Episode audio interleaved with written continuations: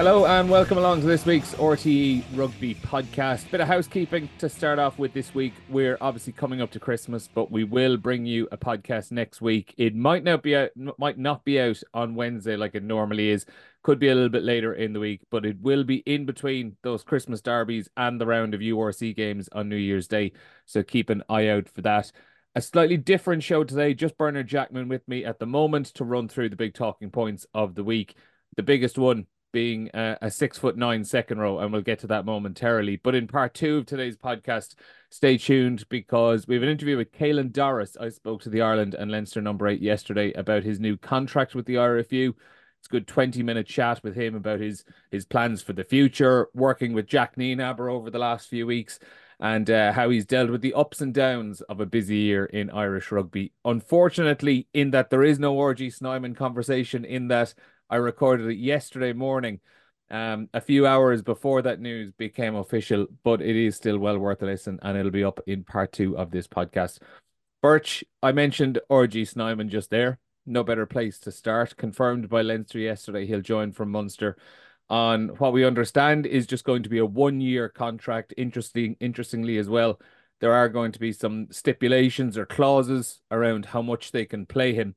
Um, I might bring you back the whole way to to last Thursday evening though, when uh, Gerry Thornley's scoop in the Irish Times first landed on Twitter. Can you remember what your reaction was when you saw that pop up on your phone? I was surprised, but actually happy to be honest. Happy staying Irish rugby. Um, happy that one of the provinces have been able to secure him. I'm I'm in favour of it, and that's not with my Leinster ex player hat on. I, I genuinely think he is one of the best players in the world. Um, and I know Munster have been so so unlucky in terms of the amount he's been able to play for him, but. I think back to that final in uh, in Cape Town. I think he had moments in that game which helped Munster lift that trophy. Um, he'll have moments when he comes back from this injury where he's going to make Munster hard as a beat. And now I you can start to look forward to potentially him being part of a Leinster team where they need someone of his quality that he's part of their their squad. Restrictions around how often he plays, um, because they have the bodies to, um, to get the job done. You know, most of the year. But I, I think obviously you haven't looked at the last two finals against La Rochelle, um, the final they lost against Saracens, um, uh, the semi final lost against La Rochelle.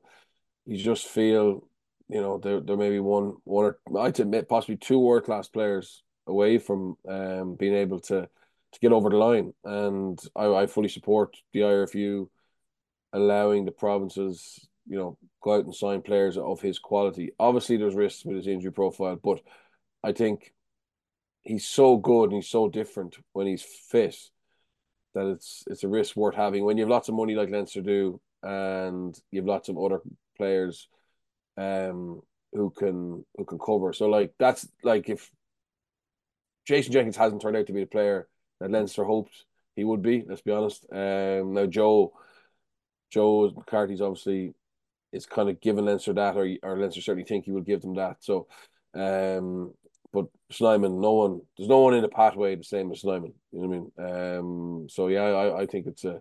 I was surprised, but because it came from left field, um, but I think it's a good move.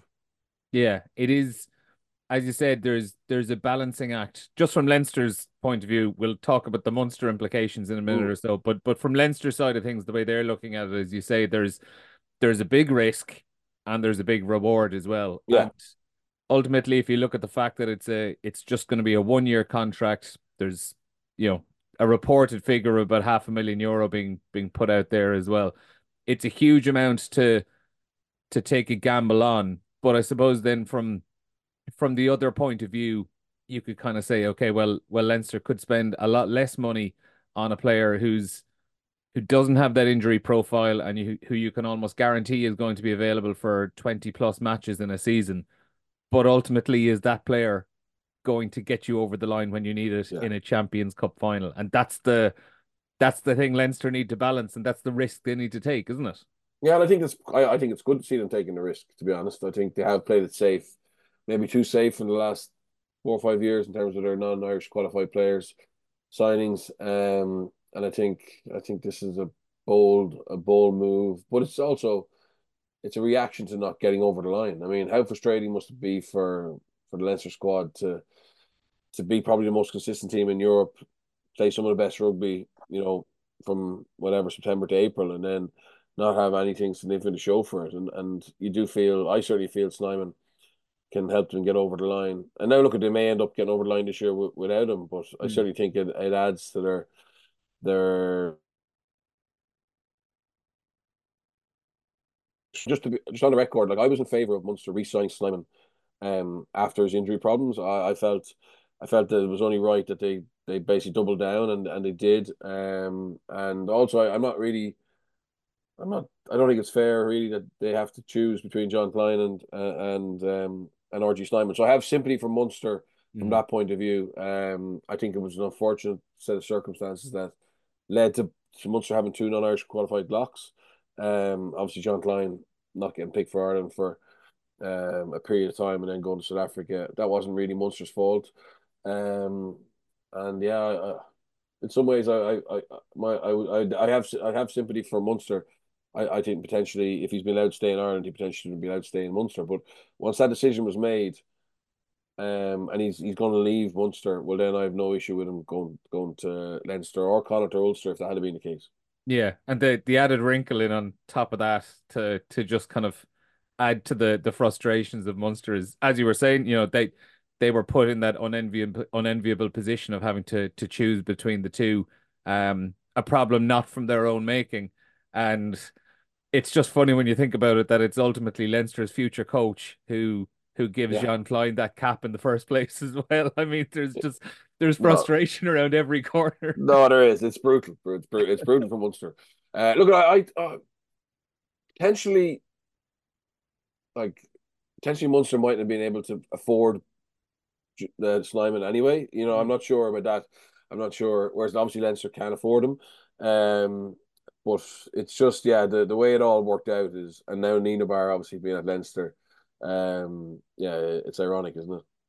Yeah, it's a funny one, and I'll I'll move it on now to to Caelan Doris because, like, I I think it's probably it has sparked a bit of discussion around the the way central contracts have gone, and I know it's probably oversimplistic to draw lines between Caelan Doris getting bumped up to a central contract with the IRFU and Leinster having the money to bring in a player like RG Snyman. But when you see those two things happening within the space of 24 hours, it's hard not, if you're a fan of one of the other three provinces, it's hard not to draw lines between those two.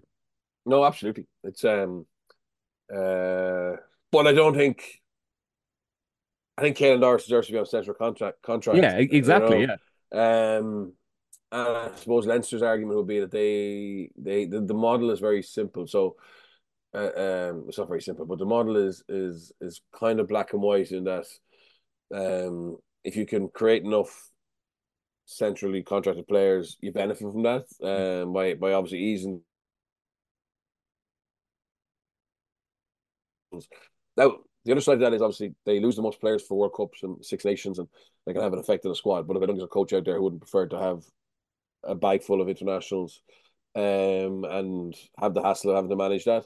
Um, but I think for Munster now, at least when I look at the Munster team and you see the likes of Ahern, Edogbo, uh, Hodnett, uh, Jack Crowley, etc., um, they have to hope that they can become centrally contracted players in the next couple of years, and and that that I suppose power shift starts to uh, move slightly. But at the moment, it's very lopsided towards Leinster. Now, Leinster would claim that they developed those players, but there is obviously a there's a there's a it's not it's not a fair playing field really because mm-hmm. of the population bias, the public or private schools, etc.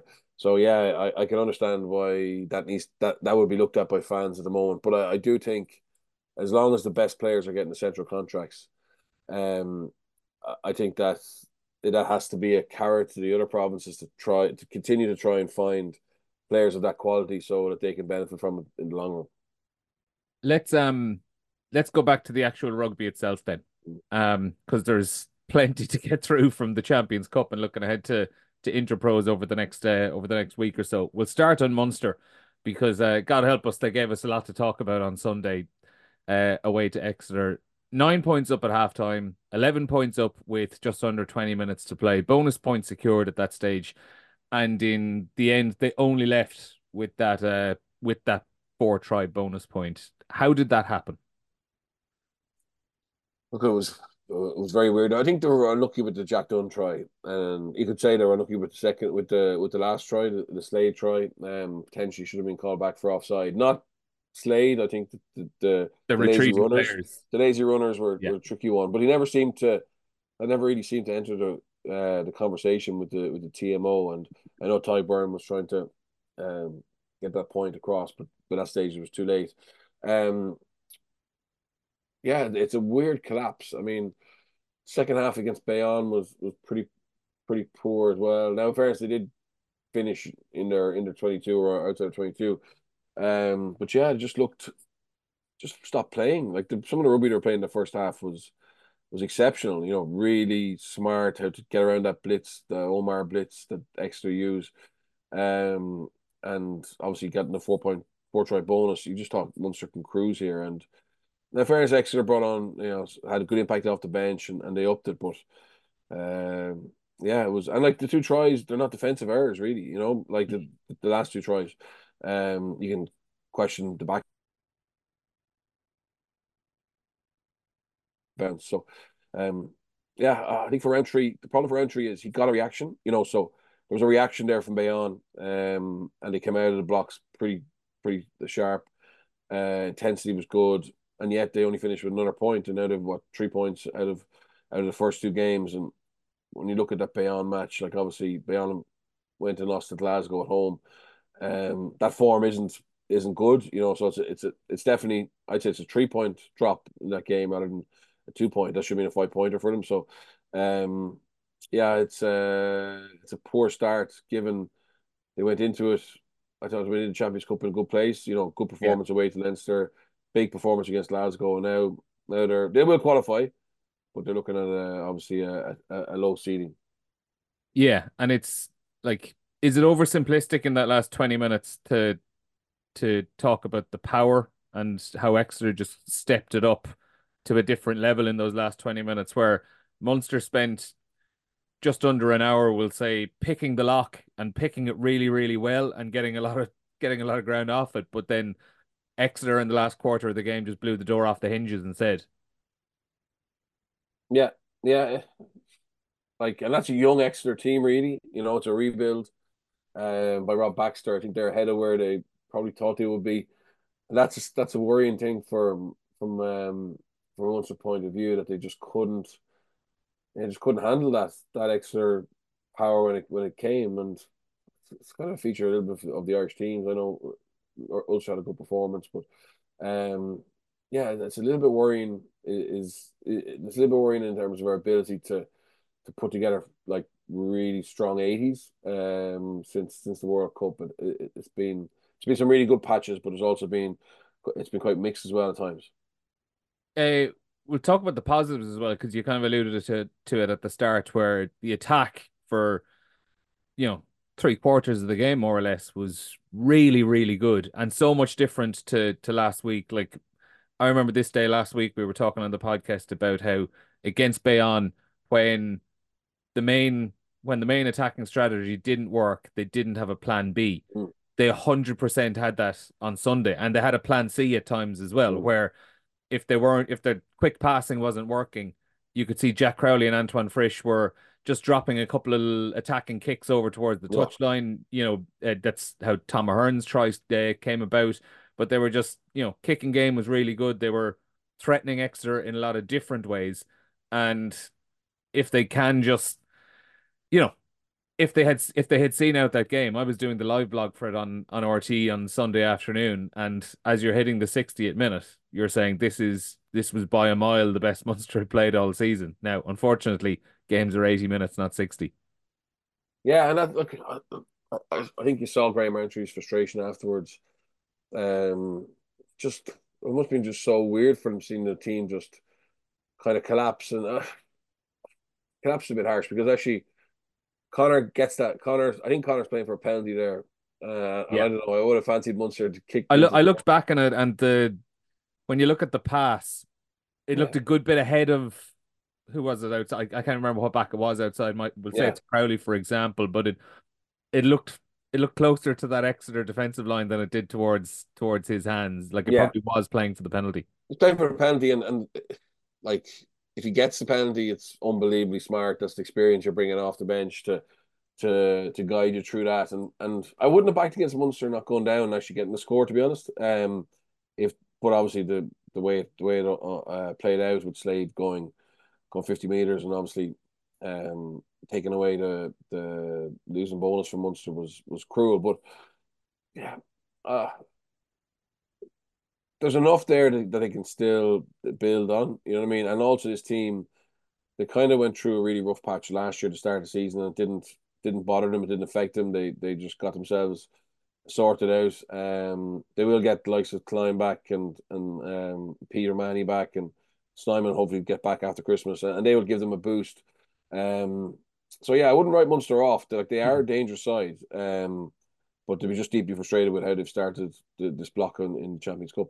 Yeah, and I think you can't really ignore as well uh, the fact the the injury list is very Ooh, big at the huge, moment. yeah. There were two players on the bench there, Brian Gleeson and Ben O'Connor, excellent prospects, but at the same time, it's a Champions Cup game, and they're two guys that are going to be playing under twenties for Ireland in the in the Six Nations in the spring. So it the context has to be to be put into that. The last point Yeah. on on Munster I want to mention as well though is Tom Ahern because that's that just Tom Ahern playing in the back row just continues to continues to work. They're using him so much out wide when they're in attack. And I was saying on Sunday, it's one of those things where you never actually thought about it as an option, but it's only when you saw it happen in the flesh you realize how on earth did we not realize this 12 months ago? like Yeah, yeah, and and I don't know if he's been playing. Uh, I, I don't know if he's been playing any any uh, any rugby up till now at, at six, but no, Like, he hadn't. We we spoke sorry, sorry to interrupt, but we spoke to him after the the Munster and Glasgow game and he said it was just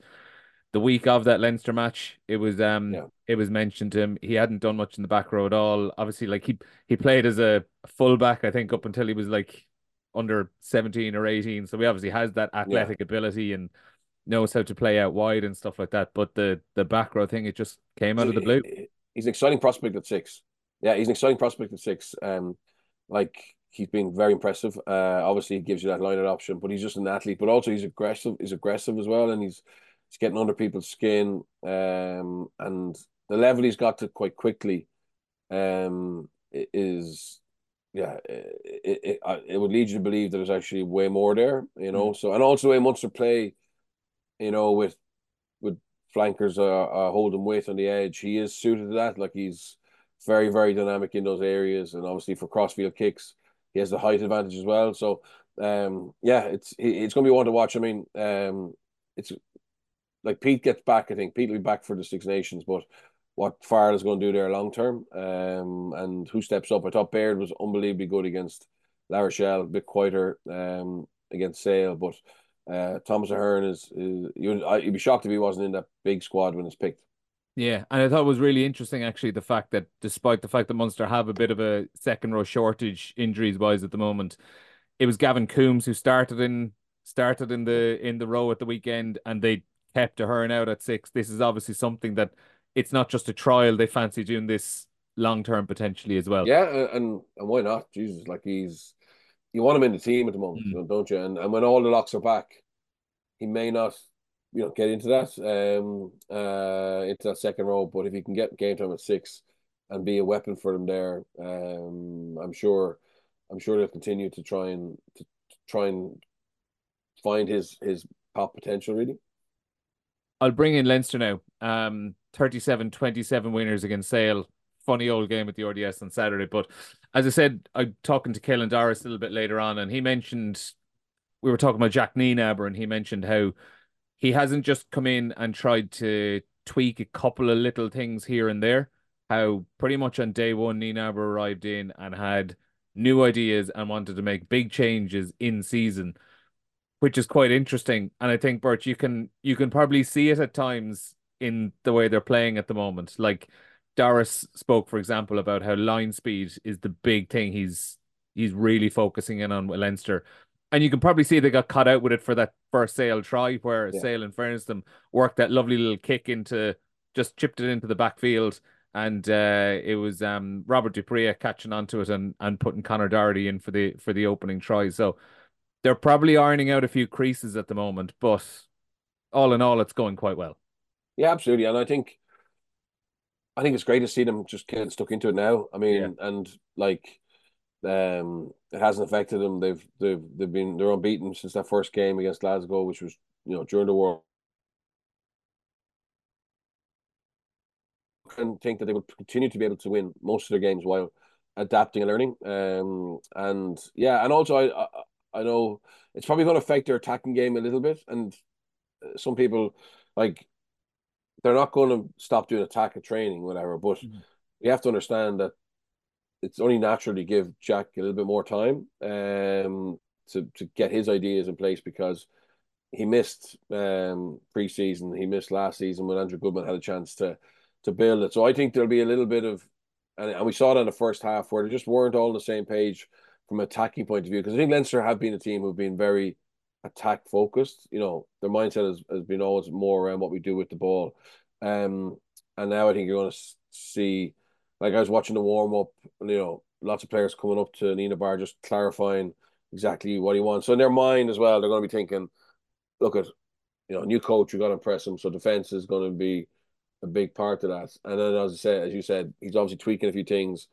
Um, and you're probably going to get exposed a little bit in the backfield with little chips like that until everybody is 100% sure of how to manage that. Um, which is fine. Obviously, they they turned on the the power in, in the in the third quarter and, and negated that um that try for for Sale and, and got the game under control. But um yeah, I, I think I want to see that. I want to see them being exposed as well to a certain extent so they can fix it. Um uh and I think Nienaber understands that and Leo understands it and they'll just they just crack on with it. on the the attack side of things, um, obviously it wasn't a perfect game. First half was a bit sloppy in places, but I thought what was just so impressive was at the start of that second half, it was just like it was just vintage Leinster where Leinster are kicking off, Ryan Baird runs up, gets it gets ahead of the ball, manages to flick it back on his side, and two minutes and 54 seconds of unbroken possession. I think it's around 22, 23 phases. Sale did not touch the ball for those opening three minutes of the half, and it finishes with uh, eventually, like Sale defended it quite well, to be totally honest. There was a, a good bit of back and forth across the pitch from Leinster, but eventually they just got worn down. There's a slip. Van der Flier breaks through, puts Gibson Park in for a try, and and from there they never really looked back. Yeah, uh, in fairness, and that's what they do. And uh, when they do that, not many people can teams can live with them. Um, and I thought, yeah, I, I thought they came out of the, they obviously got that try just before halftime for Van Yeah. der Flier, which just settled them. And then obviously they came out and just for 20 minutes, there was only one team in it and put the, put the game to, to bed and did it kind of, which was real force um, and playing really pragmatic, direct, pragmatic, direct rugby. And Sale, who had looked just handle that, just just couldn't stop them on the gain line. Some of Leinster's big carriers were uh, were very effective, and even Asai off the bench was giving them a little bit of punch.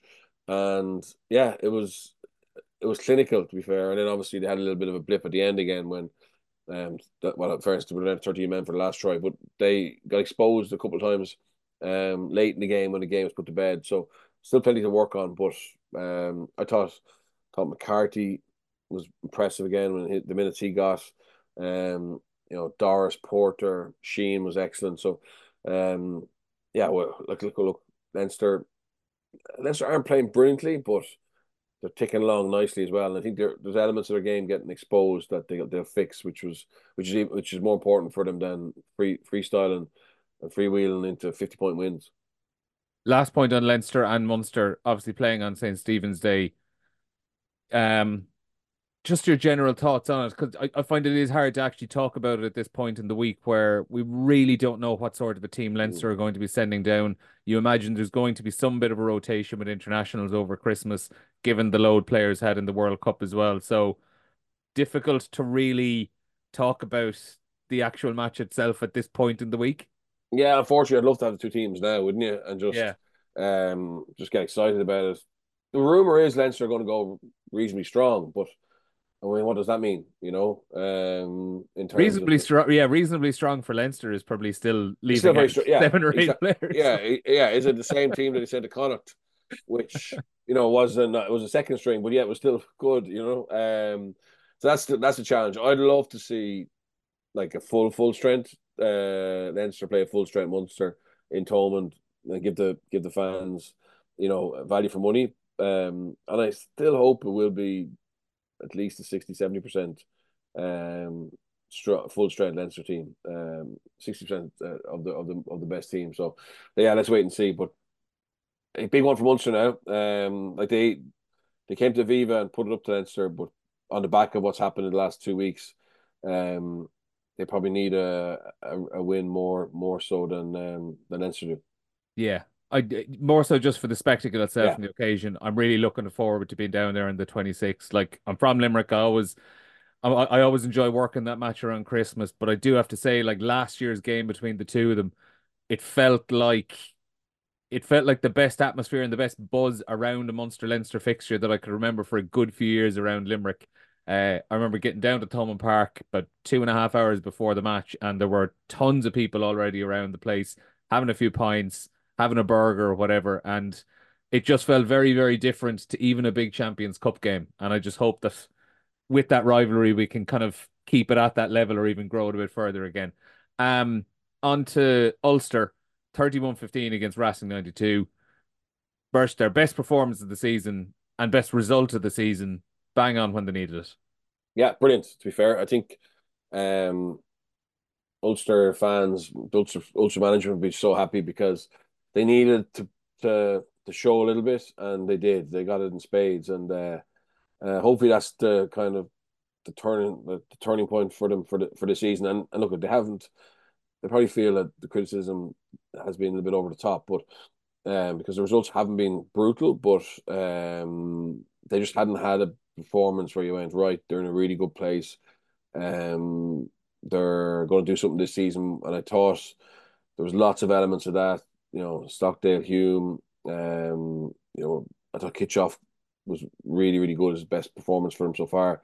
Um, they just hassled harried Racing, um, and yeah, uh, took advantage of of opportunities they got into twenty two. We're we're pretty clinical, and it was a really, really good performance. Now Racing, you know, Racing had lost the week before to Bath not to Bath to Harlequins, and then Harlequins got smashed by Toulouse. So maybe they're not the the force this year in, in Europe that they have been over the last couple of years, but um, it's still a very very good win for Ulster and something I think they'll take a lot of confidence out of. And, and obviously now they've got Connacht um on uh, over or Connacht uh, at the weekend, um, which should be winnable, and and and they can come down to Dublin on uh, New Year's Day in a really good place. I think. Yeah, and important for them to back it up against Connacht as well. Just, just quickly staying on Ulster, what I really, really enjoyed was just a bit of innovation around like the five meter penalties Mm. where they were changing things up. I know Dan McFarland spoke after the game about how they were having these little laboratories out on the pitch where they were like the mad scientists try you know trial and error on a few different variations of of the five meter moves. They had that one where basically they just set up them all in field and shoved their way over. They had that one where John Cooney just popped it up into Nick Timoney's hands rather than having someone bending down to tap the ball with their Mm. foot.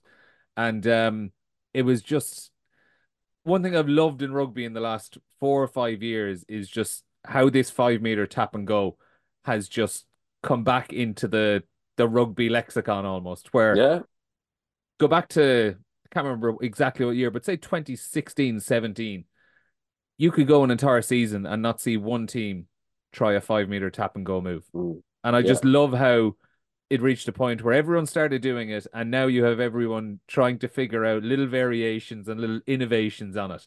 And it's just so much fun. yeah, it is. It's great, and um, it was it was really interesting to hear McFarland talk about how they spent Henderson. Henderson came up with it first, but um, there was some nice variations of it. Uh, uh, and all the Irish provinces are, are doing it. The, the the first one that I remember in it was the Bulls doing it against Leinster in the in the RDS, and they the actually they yeah. beat them in the semi final.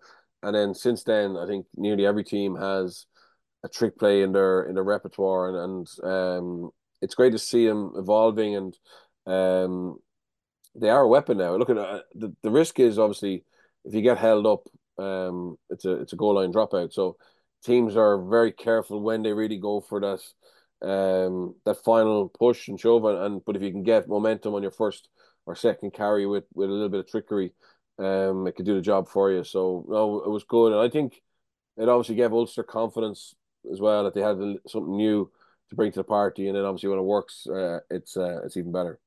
Um finally then just quickly on Connacht um we'll talk about them a bit more next week after they after they play Ulster and ahead of their game against Munster but 55-35 away to Sar- away to Saracens on Saturday. It's two heavy defeats in a row. Um, the game against Saracens, though, it felt very different to the game against Bordeaux, where against Bordeaux the heads dropped and mm. they looked a beaten docket from well early out. Even against Saracens, when the result of the game was probably out of question, there was a bit of promise and it was encouraging to see them just keep going and just get something to take out of the game, like that four try bonus point, where, you know, obviously the game had been well beaten. Saracens clearly were a much better team, but I think I don't know. Maybe am, am I being a little bit too simplistic? Was it important for them just to to get something from that game, to something tangible to take away and bring back into a no? It was, it was massive. No, no, it was, it was so important for them. And I agree with you. I thought, like from a tactical point of view, obviously they they hurt Saracens um, a few times, and that'll certainly give them um, a bit of hope and belief. The problem for me is just shipping 50. Yeah. Um, that can be, you know, it depends how they frame that in their own minds. And obviously, like, you would have thought, okay, we're going to Saracens. You know, we also need to show a little bit more steel defensively. Um, because that was obviously a very a weakness against Bordeaux when they shipped 40 odd. Uh, it's, it's, second time this season as well. Yeah. They've 50 with the Bulls as well. Yeah, you know what I mean? That's just not a good place to, it's not a good habit to get into. Um, and I think Fardy obviously will be, that's his side of the, uh, of the, of the business. So he, he'll be a little bit worried about that. Um, yeah, I, I think they got enough out of it to basically be able to get some hope and confidence for, for this week, but it wasn't, um, they're still under how they pitch up in, in England. Yeah, and it does set things up nicely between those two results at the weekend for a derby that means a lot this weekend, where both teams. Okay, Ulster got back on track with that win against Racing, but in terms of URC, both sides are on a little bit of a of a bad run at the moment, and whoever loses this weekend is is going to be feeling in a tough spot because either Connacht lose and they're bringing Munster to the sports ground next week, or Ulster lose and they're bringing or they're heading to the RDS to take on Leinster. Not a place you want to be. No, absolutely not. No, this is a this is a massive game. Um, but on form, you can like well, based on last week's form, Ulster should have you know serious confidence that they'll they'll they'll get a win, and I think it's really important for Ulster to back it up. You know, back it up uh, that win because I said they haven't been consistent. Um, and I think the Ravenhill faithful will will be behind them. Um, you know, they they'll be gutted how they lost the return fixture in the sports ground, having been in a uh, you know very dominant position. So I can't see Ulster Ulster slipping up here, and I think Connacht ones are going to be under a little bit of pressure to, to stay in the top eight by and having to beat Munster um or in, in the in the second fixture over Christmas. Right. Well, we look forward to see it happen. That is Ulster hosting Connacht on Friday night, 7.35 kickoff at Kingspan Stadium. Live commentary on RTÉ Radio 1 Extra on Friday night. And then Munster hosting Leinster is on St. Stephen's Day. Live coverage on RTÉ2 and RTÉ Player from 7 o'clock and coverage on the radio as well on RTÉ Radio 1. Birch, have a great Christmas if I don't see you between now and next week. and uh, I'm sure I'll catch you at Thomond Park. You will. Take it. Bye bye. Coming up next, Caelan Doris, folks. Speaking to us now is Ireland and Leinster backer Caelan Doris. He's been unveiled as an ambassador for JFW Renewables, one of Ireland's leading solar energy companies, specialising in the installation of solar PV panels in homes, businesses, and farms across the country. You can get in touch for a free, no obligation consult- consultation. Just visit jfwrenewables.com rugby.ie. Caelan, thanks a million for joining us on the RTÉ Rugby podcast. And and first up, congratulations on the new contract. Uh, the news arrived earlier this week, a three-year deal up to, to 2027. A nice one for yourself to get. I imagine, though, friends and family probably even happier. It's going to mean there's a bit of expectation on you to deliver some pretty big Christmas presents now.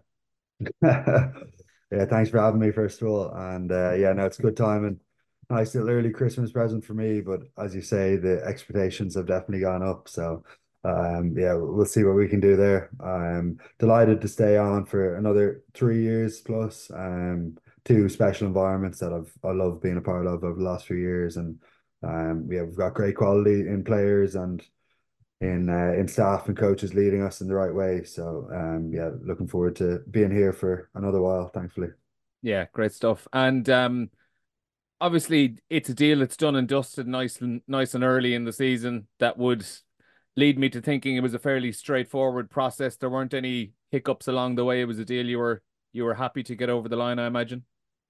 Yeah yeah definitely. We've been kind of it had been in the works for a little while but um yeah good to have it over the line heading into the new year as you say. And uh yeah no it's been it's been great playing for ireland and playing for leinster over the last while. And um, it was a pretty straightforward decision, really. Um, like I mentioned there, there's so much quality and two very satisfying environments to be a part of. And I think uh, someone at my stage of their career, it's uh, it's a perfect place to be, and it's a good place to grow and continue to improve as a player and pick up knowledge and experience and wisdom from everyone around me. So um, now I'm excited to continue it. And like the fact as well, it's a central contract with the IRFU. It's it must be um it must put a lot of things in perspective for yourself and give yourself a nice little reality check of and confidence of of where you are in your career because you just look at the sheer competition of of back row back row players across the country. So to be to be high up on that list it must be nice and reaffirming for yourself. Yeah no it is class. I think ireland have always produced they've done a very good job producing back rows whatever it is about our genetics. Um we seem to be good over the ball and, and good in this position and have been for the last while. So, yeah, as you said, there's so much competition. Uh, even within Leinster, you've got guys like James Culhane coming through, who's played some very good games um, for Leinster this season, and we've seen what he can do with Ireland twenties in the past as well. So it's funny coming back from the World Cup and then seeing someone like him, um, who's been playing very well week in week out and kind of keeps you on your toes and um drives the message that you really need to keep improving and keep performing week to week. Or there's plenty of other guys there who are willing and capable to, to take the position. So um, no, yeah, like I said, it's it's all exciting and. I uh, I feel there's still plenty more growth in me as a player, so um, I'm I'm looking forward to trying to eke out that potential. Yeah, and then I, I suppose on the flip side, like just seeing the list of of players who are their back row alternatives obviously keeps you keeps you on your toes and cuts out any complacency. But on your own, place in the Irish team, I was looking back at it earlier on, and you're on this remarkable run in the Irish team of since you missed out on that 2021 Six Nations, Ireland have played 29 games in that time. You've played in all 29 of those. 28 of those have been starts and just one appearance off the bench. There's kind of two sides of it to to look at. I'll come on to the the competition and the you know the the back row competition in a couple of moments. But first of all, just the durability to do it. Like, is there stuff you're doing week on week? I know obviously you have to have a bit of a look where you're avoiding a proper injury that's going to rule you out for weeks or months at a time. But are there other little bits that you're doing along the way, week on week, that are just keeping yourself ticking over, making sure that minor minor little knocks aren't going to be affecting you the following week. Is that something you've kind of learned to develop over your, I suppose, six seven years now in in professional rugby? Yeah, well, like you say, there's definitely been a bit of good fortune. There's certain injuries that are pretty hard to avoid, and um, no matter what you're doing week to week, it sometimes you just do get unfortunate, but there's yeah, there's definitely things that you can do and that I have implemented and have taken from some of the older, more experienced guys who look after their bodies very well. Um, guys like Johnny or Cian Healy and Jamie Heaslip in the past, who all would have invested a lot of time and money into um, maintaining their bodies and getting the most out of themselves. So yeah, we're looked after very well in terms of how many games we play a season too, so that helps. But little things like massage, physio, uh, stretching, yoga, all the sort of usual stuff, and then even from a psychological point of view, the whole mind body connection is something that fascinates me, and um, I'm not sure how much of an impact that has had, but sort of staying on top of uh, my mental well being and mental health as well might have some implications in terms of the durability too, potentially. Is there stuff you do around that the the mental side of the game week on week to to just keep yourself fresh? Yeah, well, you've got the sort of more um, cliche things like visualization or the sort of more sports psychology elements, like goal setting, visualization, self talk, um, mindfulness, things like that. But then yeah, I've done therapy as well for the last number of years. But my parents are psychotherapists, so it was a bit of a natural um progression or natural interest of mine or something I wanted to explore. Um, so that's a weekly thing that I do as well, separate from the rugby. Um, which probably does carry over a little bit because if you're happy, you're gonna you're gonna play better, and if you've less things or less concerns, um, less things on your chest, there's a little bit of yeah lightness going into the game. So um, yeah, I, I think that has helped me as well. How helpful has it been, particularly after, I suppose, coming back off off disappointments rather than the the great days like a Grand Six Nations Grand Slam, but where you're in a situation where you lose a Champions Cup final and then you're heading into a World Cup camp and obviously the World Cup ends in in the disappointing way that it did and and then you're into another season. Like in terms of being able to to make sure there isn't a hangover from from one tournament into the other and just being able to to pick up where you left off. Um yeah it's definitely been useful in that regard. I think regardless of whether it's highs or lows it's kind of always trying to stay in a place of equanimity to some degree and um stay grounded and um yeah keep keep sort of present and um, stay working hard and whatnot. So um, no, it's been good. I've got good people around me, and um, I've sort of had some pretty open and honest conversations with those people around me, which helps as well. It's always vital to have a good support network and um, people who have my best interest at heart and who I can fully entrust in. So I've got that too, which I'm very fortunate have. Yeah, it must be a real a real help on the competition side of things. Then has the the the position of back row or or of number eight even specifically changed much over the years where we're seeing a lot more players i suppose positionally there seems to be a lot more fluidity across the back row of you know you you go back and forth between between six and eight. You've played a couple of games at seven as well over over the last year or so. And even as a trend globally in rugby we seem to be seeing a lot more second rows dropping in and, and playing at six Munster doing it these days with with Tom Ahern. Is there is the the position and the the role of that player changing a little bit over the years? Um, well, I think it's probably more so a case of the overall standard of skill skill set across forwards has improved pretty dramatically over the last 10 or 15 years, I'd say. Um, so you've got second rows in the past who are literally just there to scrum, line out, hit rucks, whereas now you're second rows who are good footballers and capable of 20 yard passes or giving out out the back door passes or offloading or whatever it is. So I think the overall standard of skill sets definitely increased.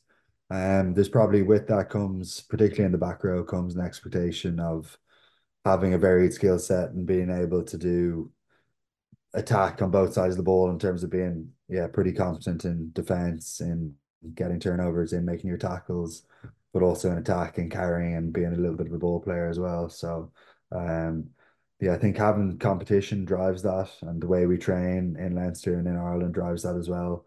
Um, and everyone is sort of has a plan around their work ons and where they want to improve and their strengths and maintaining those and improving those too. So, um, yeah, no, I, I think I'm not sure if the positions changed too much, but I think the overall skill set amongst the forwards has improved. Has there been an area of your own game over the last year or 18 months maybe that you've honed in on a little bit more that you wanted to to upskill in? Um, not so much over the last 18 months, but a more recent focus is sort of I've given my defense quite a bit of time and energy over the last while and um I've been pretty happy with that, with how that's going, bar conceding a few too many penalties for my liking. But um, I yeah, I want to start getting my hands on the ball a bit more and offering myself around the park a little bit more. And traditionally, for me, going back even to school and underage, my carrying was probably my best trait or best characteristic. So, um, I, yeah, I want to keep offering and keep getting my carry stats and times I get my hands on the ball up. Um, it's something I've kind of been conscious of has faded away a small bit over the last while. So yeah, I want to keep that area growing and get it back to where I think it can be. Is that a is that a challenge where you you put a little bit of emphasis on one area of your game to develop and, and potentially then forget about the things that that made you what you were to begin with? Is there a little bit of a balancing act to be done there? Yeah, yeah, can't juggle. Sometimes if you put too much energy into something, it gets taken away from somewhere else. So um yeah, trying to give them all equal time and energy um, and, and get to a place where I'm competent and, and good across the board because I think the best players do have a pretty varied skill set across them all. So that's something I'm striving towards. I saw you speaking recently as well since the World Cup about trying to maybe be a bit more vocal where we've obviously Leinster and Ireland now Johnny Sexton has moved on and we all know how big of a leader he was and you're someone who's captain teams coming through the coming through the age grades. Is that I'm not going to put you on the spot and ask you about you know captaining Ireland or something is but is stepping up as a leader or as a talker either in camp or out on the pitch is that something that you're kind of looking towards yeah I think so. It's it's sort of something my first few years in Leinster after captaining Ireland I was sort of looking around me at all these lads who I'd been watching since I was a young fella and feeling that there was so much experience and so much knowledge across them and sort of the feeling that oh they know much more than me. I, how could I offer any anything here when they've done this and done that and know so much more? But I'm sort of getting to the stage now where I'm I'm 25 I've got 36 caps for Ireland I've been around the block a little bit and feel I've a fair bit of knowledge and experience myself to share so um yeah I'm sort of pushing myself to try and lead a little bit more and speak up a little bit more in meetings if I do have something to say that could be beneficial to someone else, whether it be someone younger or older. So um, yeah, trying to trying to push that. I do enjoy it. It's sort of stretching the comfort zone a little bit for me, but I do I do enjoy it when I do it as well. So yeah, it's definitely something I'm putting a little bit more focus on too.